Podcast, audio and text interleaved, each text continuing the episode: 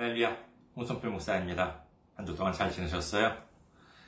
저는 현재 일본 군마현에 있는 이카호 중앙교회를 섬기고 있습니다. 교회 홈페이지 알려드리겠습니다. www.ikahochurch.com이 되겠습니다.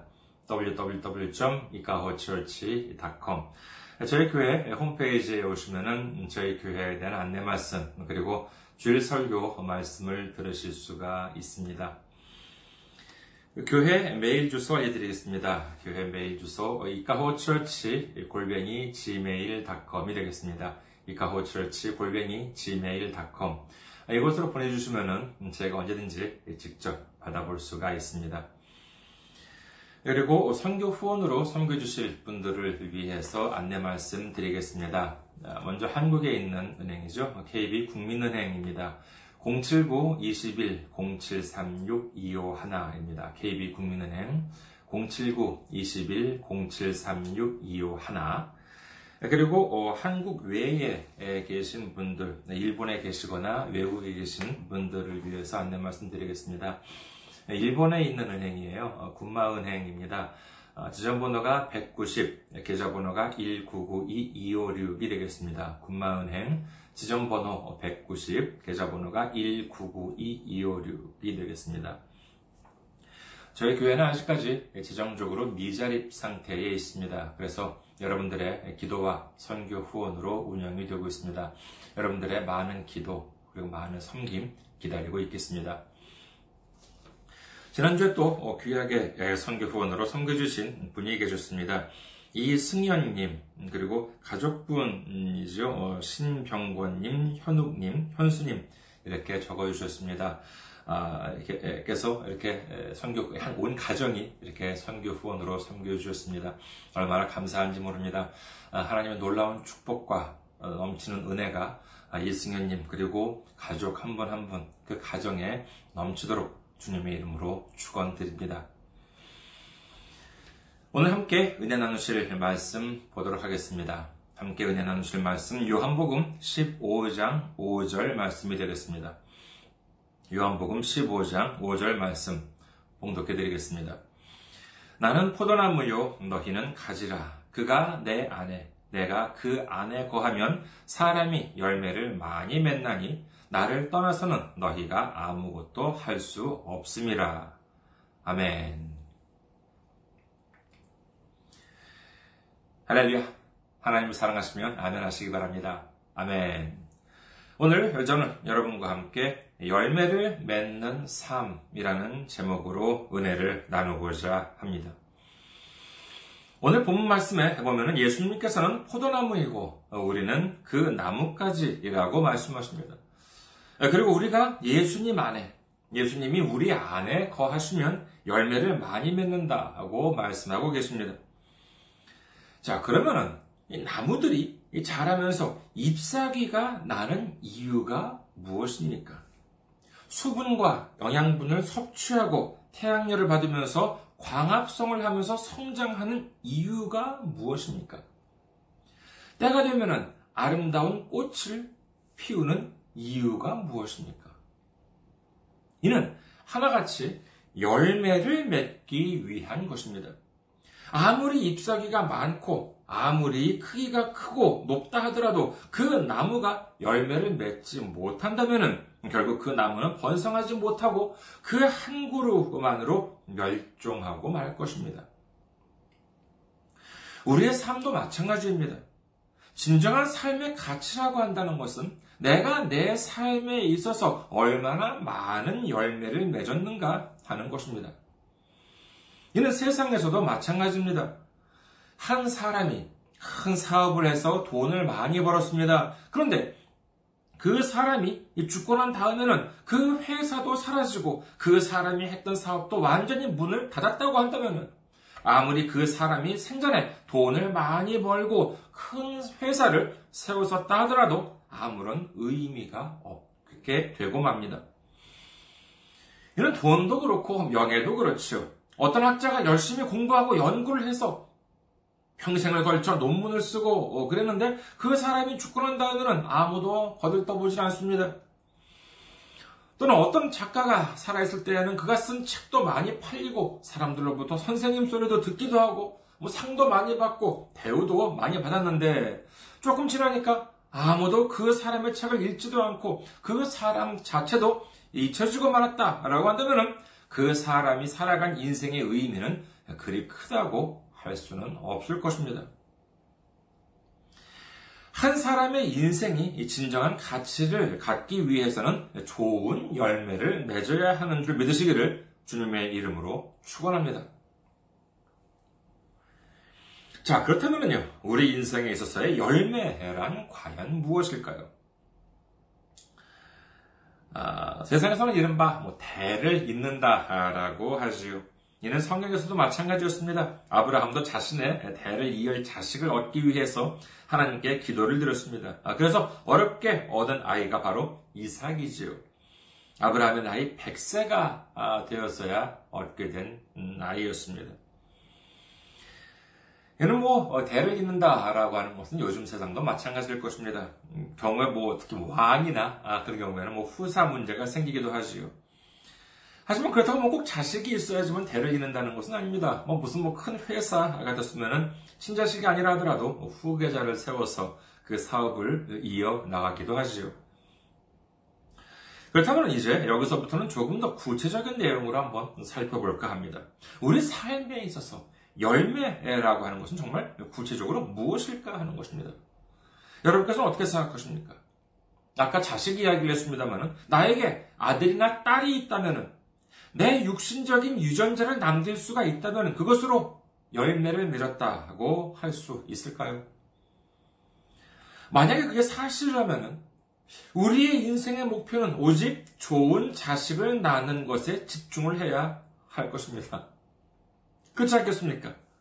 좋은 열매 맺는 것이 진정한 가치 있는 삶이고, 좋은 열매라고 하는 것이 훌륭한 자식이라고 한다면, 진정한 가치 있는 삶을 살기 위해서는 오직 훌륭한 자식을 갖는 삶을 살아야 한다는 말이 되지 않겠습니까? 성경에는 어떨까요? 성경에 보면은요, 베드로 어, 사도 베드로는 결혼을 해서 아내도 있었습니다. 음, 바울은 그럼 어땠냐 하면은 성경에는 그에게 아내가 있었다는 기록은 없지만 그렇다고 어, 평생 결혼을 한 번도 하지 않았다라고 하는 명확한 기록 또한 없습니다. 그리고 그들에게는 또한 그, 어, 아들이나 아, 딸이 있었는지에 대한 기록도 없지요.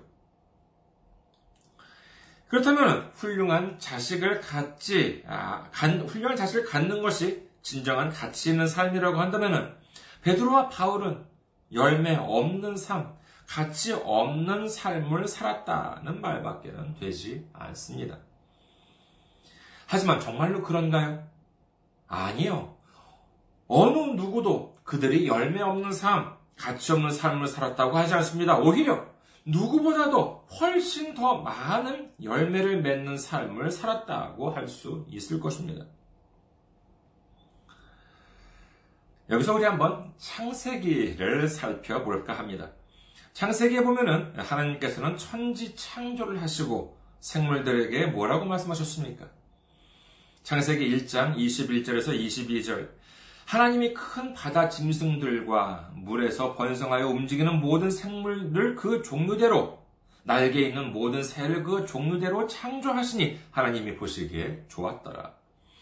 하나님이 그들에게 복을 주시며 이르시되 생육하고 번성하여 여러 바닷물에 충만하라. 새들도 땅에 번성하라 하시니라.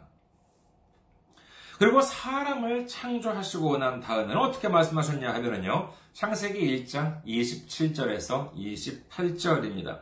창세기 1장 27절에서 28절. 하나님이 자기 형상, 곧 하나님의 형상대로 사람을 창조하시되 남자와 여자를 창조하시고 하나님이 그들에게 복을 주시며 하나님이 그들에게 이르시되 생육하고 번성하여 땅에 충만하라 땅을 정복하라 바다의 물고기와 하늘의 새와 땅에 움직이는 모든 생물을 다스리라 하시니라. 하나님께서는 생육하고 번성하여 땅에 충만하라 라고 하는 것만이 아니라 땅을 정복하고 모든 생물들을 다스리라고 이 사람들한테는 말씀을 해 주셨습니다. 만약에 전쟁 같은 상황에서 상관이 이제 부하들을 모아놓고 자 너희들 저 땅을 공격해서 점령하라 이렇게 명령을 내렸다면은 이는 어, 다른 말로 너희들이 열심히 노력을 해서 열심히 잘 싸워서 저 땅을 빼앗아라 라고 하는 말이 될 수도 있겠습니다만은 하나님의 말씀은 다릅니다. 하나님께서 우리 사람에게 땅에 충만하고 땅을 정복하고 생물들을 다스리라. 이렇게 말씀하신 것은 우리도 땅을 정복할 수 있도록 생물들을 다스릴 수 있도록 열심히 노력하라. 라고 하는 말씀이 아닙니다. 그것이 아니라 이는 우리에게 땅을 정복할 수 있는 권세, 그리고 천하의 모든 생물들을 다스릴 수 있는 권세와 능력을 하나님께서 이미 우리에게 주셨다는 뜻이라고 하는 사실을 믿으시기를 주님의 이름으로 축원합니다. 그렇습니다. 우리는 이 세상에 휩쓸려가는 그와 같은 삶이 아닙니다. 이 세상을 주님의 명령에 따라서 다스리는 권세를 주신 것이지요. 참 감사한 일입니다. 구약이 창세기지만 신약이라고 하는 것은 어떻습니까? 이 신약이라고 하는 것, 이는 단순히 막연한 기준이라고 하는 것이 아니라 또 하나의 천지 창조라고 하는 사실을 우리는 분명히 알아야 하겠습니다. 창세기 1장 1절은 다음과 같이 시작하지요. 창세기 1장 1절. 태초에 하나님이 천지를 창조하시니라. 그리고 신약 성경에 보면은 요한복음 1장 1절은 이렇게 시작합니다. 요한복음 1장 1절. 태초에 말씀이 계시니라. 이 말씀이 하나님과 함께 계셨으니 이 말씀은 곧 하나님이시니라. 참 너무나도 멋진 천지 창조 아닙니까? 그리고 예수님께서는 창세기 때의 타락을 바로잡기 위해 오셨다는 내용도 성경에 기록합니다. 로마서 5장 19절 한 사람이 순종하지 아니함으로 많은 사람이 죄인 된 것 같이 한 사람이 순종함으로 많은 사람이 의인이 되리라. 에덴에서 아담과 하와가 하나님께 불순종함으로써 많은 사람들이 타락하게 되었으나 예수님 한 분이 하나님께 순종하심으로 말미암아 그의 이름을 믿는 모든 사람들이 의롭다 함을 얻게 되는 역사가 일어나게 된 줄 믿으시기를 주님의 이름으로 축원합니다. 이 얼마나 감사한 일인지 모릅니다. 이처럼 신약은 또 하나의 시작, 새로운 천지 창조라고 할 수 있을 것입니다. 앞서 살펴본 바와 같이 창세기에 보면 하나님께서는 땅에 충만하고 땅을 정복하고 생물들을 다스리라 라고 말씀하셨습니다. 그런데 이와 똑같은 말씀이 신약에도 나온다는 사실을 우리는 기억해야 합니다. 그것은 어딘가 하면은요, 마태복음 28장 18절에서 20절과 마가복음 16장 15절에서 16절 말씀입니다. 먼저 마태복음부터 보겠습니다. 마태복음 28장 18절에서 20절. 예수께서 나와 말씀하여 이르시되 하늘과 땅의 모든 권세를 내게 주셨으니 그러므로 너희는 가서 모든 민족을 제자로 삼아 아버지와 아들과 성령의 이름으로 세례를 베풀고 내가 너희에게 분부한 모든 것을 가르쳐 지키게 하라. 볼지어다 내가 세상 끝날까지 너희와 항상 함께 있으리라 하시니라. 그리고 마가복음입니다. 마가복음 16장 15절에서 16절입니다. 마가복음 16장 15절에서 16절. 또 이르시되 너희는 온 천하에 다니며 만민에게 복음을 전파하라. 믿고 세례를 받는 사람은 구원을 얻을 것이요 믿지 않는 사람은 정죄를 받으리라. 이 말씀은 예수님께서 부활하시고 그 다음에 승천하시기 전에 제자들을 향해서 하신 말씀입니다. 이른바 예수님의 지상명령 또는 선교 지상명령이라고 하는 말씀이죠. 참으로 놀라운 말씀입니다. 이 말씀을 그러면 창세기 말씀에 대입해서 어, 살펴보면 어떻게 될까요? 첫째, 온 천하에 다니면서 만민에게 복음을 전하고 예수님의 제자를 삼는 것, 이것은 땅에 충만하고 땅을 정복하는 것이다. 라고 하는 뜻이 됩니다. 둘째로 이는 우리더러 노력을 하라는 것이 아니라 우리에게 이를 능히 할 수 있는 권세를 이미 주셨다라고 하는 말씀인 것이지요. 이를 실천한 사람이 누구였습니까? 그렇습니다. 바로 베드로나 바울이 그리고 그 외에 수많은 믿음의 용사들, 믿음의 스승들이 이와 같은 삶을 살아왔던 것입니다. 그렇기 때문에 그들의 인생은 귀중한 것이요, 진정한 가치 있는 삶이라고 할 수 있는 것이지요. 이와 같은 삶이야말로 진정한 열매를 맺는 삶이라고 하는 사실을 믿으시기를 주님의 이름으로 축원합니다. 그렇다면 이와 같은 삶은 어떻게 해야지 살 수 있을까요? 지금 당장 모든 직업을 다 포기하고 모두가 신학을 공부하고 안수를 받고 그리고 선교지로 달려가야 하는 것일까요? 어, 우리는 열매 맺는 삶, 열매 맺는 삶이라고 하는데 이 열매라고 하는 것을 알아야 하겠지요. 앞서 말씀드린 것처럼 많은 나무들은 이 열매를 맺기 위해서 잎사귀도 내고 광합성도 하고 성장도 한다는 말씀을 드렸습니다. 나무가 열매를 맺는 이유가 그러면 무엇일까요? 무엇 때문에 나, 나무들은 이렇게 총력을 다해서 힘을 다해서 이렇게 열매를 맺으려고 하는 것일까요? 열매라고 하는 것은 물론 먹을 수 있다는 것도 되겠습니다만 가장 큰 특징이라고 하는 것은 무엇보다 그 안에 들어있는 씨라고 할 수 있을 것입니다. 아무리 열매가 크고 맛이 좋다고 하더라도 그 안에 든 씨가 없다면 번식을 할 수가 없겠지요. 사실 열매를 이렇게 맛이 좋게 하는 이유는 새들이나 짐승들이 그 열매를 먹고는 그 씨를 널리 이렇게 퍼뜨리게 하기 위해서라고 합니다. 그렇다면 믿음 안에서 이 땅에 번성하고 이 땅을 정복하는 진정한 가치 있는 삶을 살기 위해서는 어떠한 씨를 퍼뜨려야 하겠습니까? 그렇습니다. 바로 예수님이라고 하는 씨를 퍼뜨려야 하는 줄 믿으시기를 주님의 이름으로 축원합니다. 그런 의미에서 본다면 이 열매라고 하는 것은 신앙입니다. 전도도 열매요, 기도도 열매요, 그리고 무엇보다 우리가 드리는 예배도 열매입니다. 그러나 무엇보다 우리의 신, 우리의 신앙, 우리의 믿음이 곧 가장 중요한 열매라고 할 수 있을 것입니다. 그런데 요즘 보면 이 씨 없는 믿음들이, 씨 없는 신앙들이 얼마나 많은지 모릅니다. 교회에서 정치 이야기나 돈 이야기를 합니다. 권력이나 세상 윤리, 도덕 이야기를 합니다. 무엇이 사라지고 있습니까? 그렇습니다. 예수님이라고 하는 귀한 씨가 사라지고 있는 것입니다. 제가 그 집 근처에 자전거를 타고 나가면은요, 작은 강이 있습니다만은 그 강가에 자전거 도로가 이렇게 잘 조성이 되어 있습니다. 그런데 초여름이 되니까는요, 그 도로 옆에 보면 그 일대에 그 풀들이 이렇게 참 많은데, 그 풀들이 막 무성하게 자라기 시작합니다.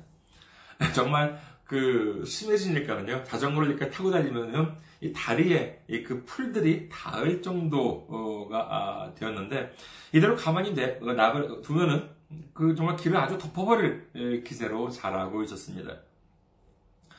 조금 있으니까는요, 이 제초 어, 작업이 본격적으로 시작을 했습니다. 막 기계로 이렇게 풀을 이렇게 막 잘라요.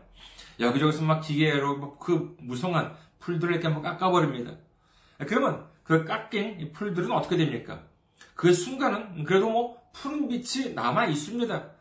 잘린 풀들은 뭐 거기 그대로 놓여 있고 색깔도 그때는 순간 그대로이지요. 물론 이렇게 잘려서 이렇게 좀 누워 있긴 합니다만은 멀리서 보면은 여전히 흙이나 본래 줄기와 이렇게 붙어 있는 것처럼 보입니다. 실제로 붙어 있는 것이 아니라 붙어 있는 것처럼 보이는 것 뿐이지요. 하지만 며칠 뒤에 가보니까 어떻게 되어 있었겠습니까? 여전히 땅바닥에 그 잘린 풀들은 놓여 있고 그 풀들에 줄기와 이렇게 붙어 다 있기는 했었습니다만은 붙어 있는 것이 아니라 다 있는 것인데 이 잘려나간 풀들은 완전히 갈색으로 변해 버리고 말았던 것입니다. 오늘 말씀을 다시 한번 보겠습니다.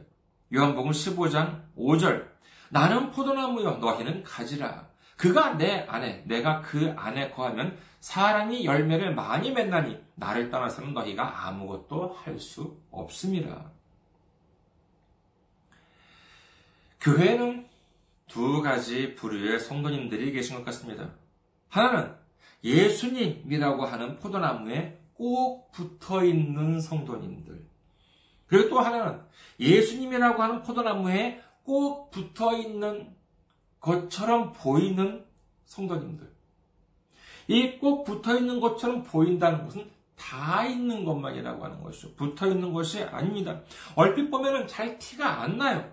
교회에 매주 나오고 믿음 생활도 뭐 나름 하고 있는 것 같아요. 그런데 한쪽은 정말 꼭 붙어 있는 성도님이고 다른 한쪽은 정말 꼭 붙어 있는 것처럼 보이는 성도님이라고 하는 것이죠. 겉으로 보면 차이가 별로 안 나 보이지만 조금 지나면 금방 알 수 있습니다. 마치 자전거 도로에 나 있던 풀들처럼 정말로 줄기에 붙어 있는 풀들은 여전히 푸르고 생기가 넘치지만 붙어 있는 것처럼 보이는 실상은 잘려나갔으나 그냥 다 있는, 다 있기만 한 그와 같은 풀들은 얼마 지나지 않아 갈색으로 시들어버리기 시작하는 것입니다. 교회에서도 마찬가지지요. 이 예수님이라고 하는 포도나무에 꼭 붙어 있는 사람들은 열매를 맺습니다. 자신의 믿음이 성장합니다. 내 주변에 예수님의 향기가 넘쳐납니다. 예수님의 복음이 전파되는 것입니다. 할렐루야. 그런데 예수님이라고 하는 포도나무에 붙어 있지 않는 사람은 어떻게 되겠습니까? 점점 점점 그 믿음이 식어갑니다. 시들어져 갑니다. 메말라 갑니다. 그 이유가 무엇일까요? 그것은 바로 나와 예수님 사이에 접착제가 말라가고 있기 때문인 것입니다. 그 접착제가 무엇입니까? 그렇습니다. 바로 이 성경 말씀인 것입니다. 아무리 많은 교양을 쌓았다 하더라도, 아무리 세상 책을 많이 읽었다 하더라도, 성경 말씀이 우리 안에 거하지 않는다면, 이는 예수님으로부터 떨어져 나오게 되는 것입니다. 열매를 맺지 못하는 삶, 그야말로 전도서 기자처럼 헛되어 바람을 잡는 인생이 되고 마는 것입니다. 진정한 가치 있는 삶을 살아가기 위해서 예수님은 주님 안에 거하라 라고 말씀하십니다. 주님 안에 거한다는 것이 무엇입니까? 앞서 말씀드린 요한복음 1장 1절 기억하십니까? 다시 읽어드리겠습니다.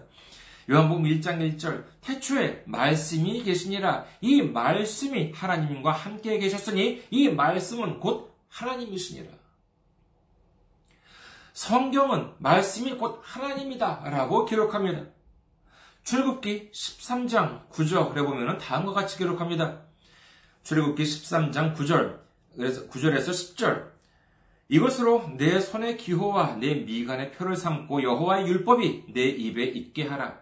이는 여호와께서 강하신 손으로 너를 애굽에서 인도하여 내셨으니 해마다 절기가 되면 이 규례를 지킬지니라. 신명기 6장 8절도 보겠습니다. 신명기 6장 8절. 너는 또 그것을 네 손목에 매어 기호를 삼으며 내 미간에 붙여 표로 삼고. 신명기 11장 18절. 이러므로 너희는 너, 나의 이 말을 너희의 마음과 뜻에 두고 또 그것을 너희의 손목에 매어 기호를 삼고 너희 미간에 붙여 표를 삼으며.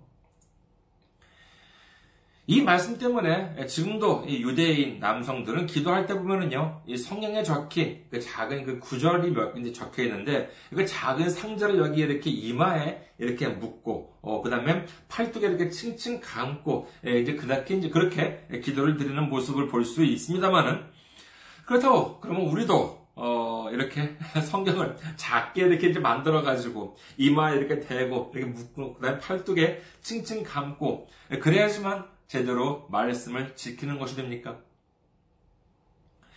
머리와 손에 말씀을 달라라고 하는 것은 우리의 머리로 하는 생각과 이 손으로 하는, 팔로 하는 행동에 있어서 언제나 말씀을 기준으로 하라라고 하는 주님의 명령이라고 믿으시기를 주님의 이름으로 축원합니다. 세상에서는 뭐 사람이 먼저다라고 어, 하는 말씀을 들어보셨는지 모르겠습니다만은 우리는 무엇이 먼저가 되어야 하겠습니까? 그렇습니다. 예수님이 먼저가 되시기를 주님의 이름으로 축원합니다. 십자가에서 우리를 위해서 피를 흘려주신 예수님이 먼저가 되시기를 주님의 이름으로 축원합니다. 하나님의 말씀이신 이 성경 말씀이 먼저가 되시기를 주님의 이름으로 축원합니다. 이와 같은 삶이야말로 예수님 안에 거하는 삶인 줄 믿으시기를 주님의 이름으로 축원합니다. 말씀을 정리하겠습니다. 하늘과 땅의 모든 권세를 가지신 주님께서 우리와 함께 하신다고 말씀하십니다. 믿으시면 아멘 하시기 바랍니다. 아멘. 우리 믿음 안에서의 삶, 진정한 가치 있는 삶이란 바로 예수님 안에 거하는 삶, 예수님을 전하는 삶, 예수님을 나타내는 삶일 줄 믿으시기를 주님의 이름으로 축원합니다.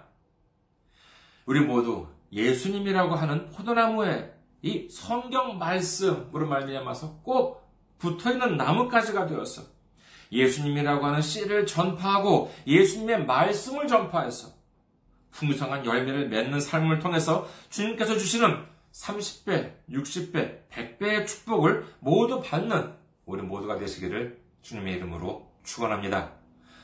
감사합니다. 항상 승리하시고 건강한 모습으로 다음 주에 뵙겠습니다.